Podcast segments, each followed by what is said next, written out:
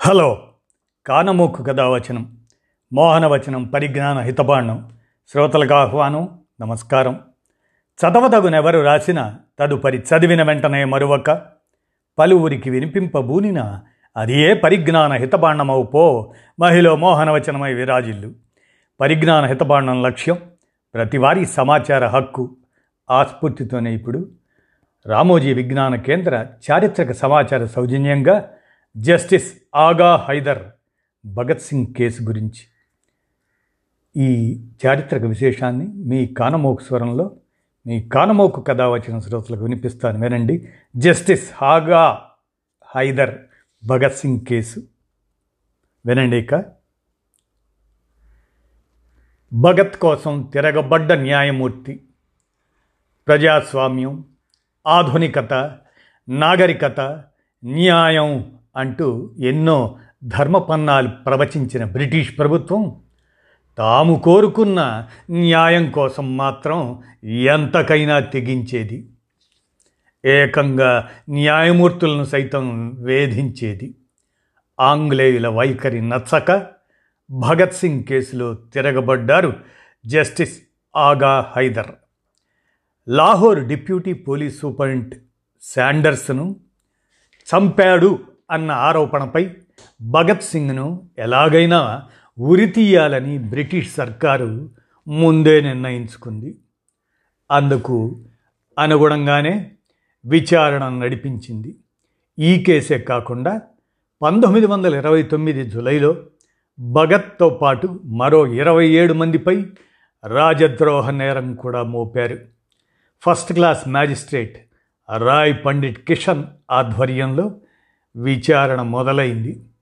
అదే సమయంలో రాజకీయ ఖైదీలకు సదుపాయాలు హక్కుల కోసం జైలులో ఆమరణ నిరాహార దీక్షకు దిగారు భగత్ సింగ్.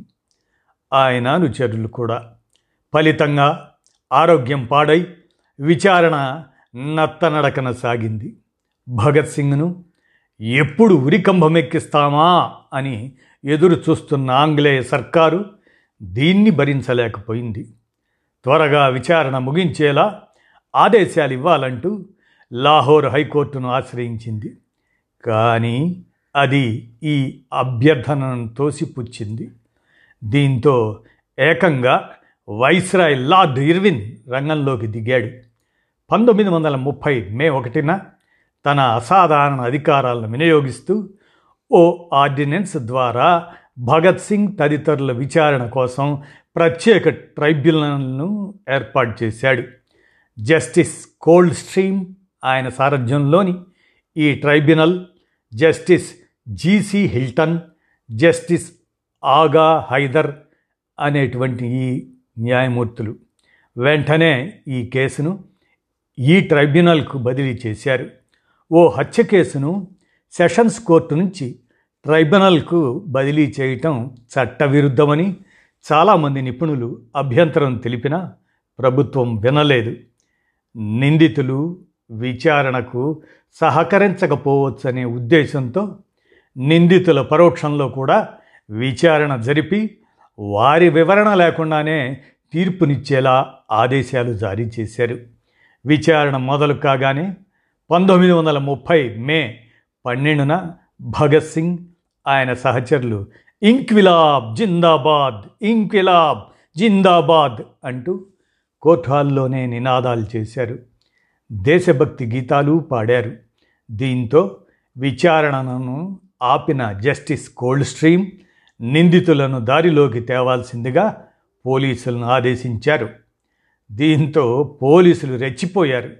భగత్ సింగ్ బృందంపై లాఠీలతో విరుచుకుపడ్డారు. కోల్డ్ స్ట్రీమ్ ఆదేశాలతో జస్టిస్ ఆగా హైదర్ విభేదించారు. అలా మొదలైన విభేదాలు చినికి చినికి గాలివానగా మారాయి. భగత్ బృందానికి వ్యతిరేకంగా ప్రాసిక్యూషన్ ప్రవేశపెట్టిన నాలుగు వందల అరవై మందికి పైగా సాక్షుల వాంగ్మూలాలను న్యాయమూర్తులు చకచకా విన్నారు. వారిలో ఐదుగురిని మాత్రమే క్రాస్ ఎగ్జామిన్ చేసే అవకాశం డిఫెన్స్ న్యాయవాదికి ఇచ్చారు. మిగిలిన వారిని ప్రశ్నించనివ్వలేదు. దీంతో జస్టిస్ హైదర్ తానే సాక్షులను గుచ్చి గుచ్చి ప్రశ్నించడం ఆరంభించారు. ఇది మిగిలిన ఇద్దరు ఆంగ్లేయ న్యాయమూర్తులకు నచ్చలేదు. నిందితులకు తమ వాదన వినిపించే అవకాశం ఇవ్వకుండానే ఉరి శిక్ష వేయటానికి ఆంగ్లేయ న్యాయమూర్తులు తహతహలాడారు.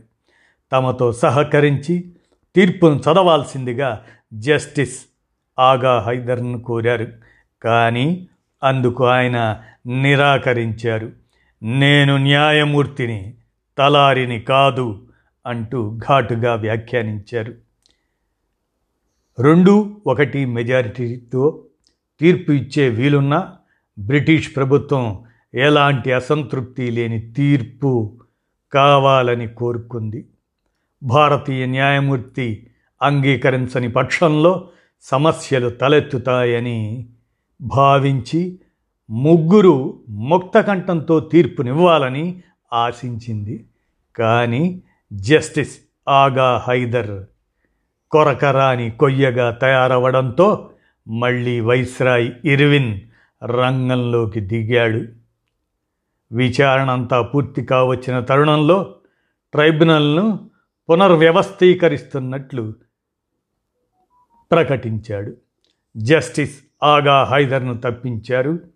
కానీ ఆయన ఒక్కడినే తీసేస్తే విమర్శలు వస్తాయనే ఉద్దేశంతో జస్టిస్ కోల్డ్ స్ట్రీమ్ను కూడా తొలగించి తమ మాట వినే justice Tapp justice Abdul Qadir వారిని నియమించారు. అక్టోబర్ ముప్పై ఒకటిన గడువు పూర్తవుతుందనగా ఏడవ తేదీన ట్రైబ్యునల్ తీర్పు వెల్లడించింది. భగత్ సింగ్ సుఖ్దేవ్ రాజగురులకు ఉరిశిక్ష విధించింది. ఆ తర్వాత జస్టిస్ ఆగా హైదర్ వృత్తి ముగిసింది. తమకు సహకరించనందుకు ఆయనకి ఇచ్చిన నైట్హుడ్ బిరుదును కూడా ఆంగ్లేయులు వాపసు తీసుకున్నారు. అయినా వెరవని ఆయన తన చుట్టూ ఉన్న వారికి సాయం చేస్తూ లాహోర్లో శేష జీవితం గడిపారు. ఇదండి జస్టిస్ ఆగా హైదర్ భగత్ సింగ్ కేసు. దానికి చెందిన చారిత్రక విశేషాలని మీ కానమోకు కథ వచ్చిన శ్రోతలకు మీ కానమోకు స్వరంలో వినిపించాను. విన్నారుగా? ధన్యవాదాలు.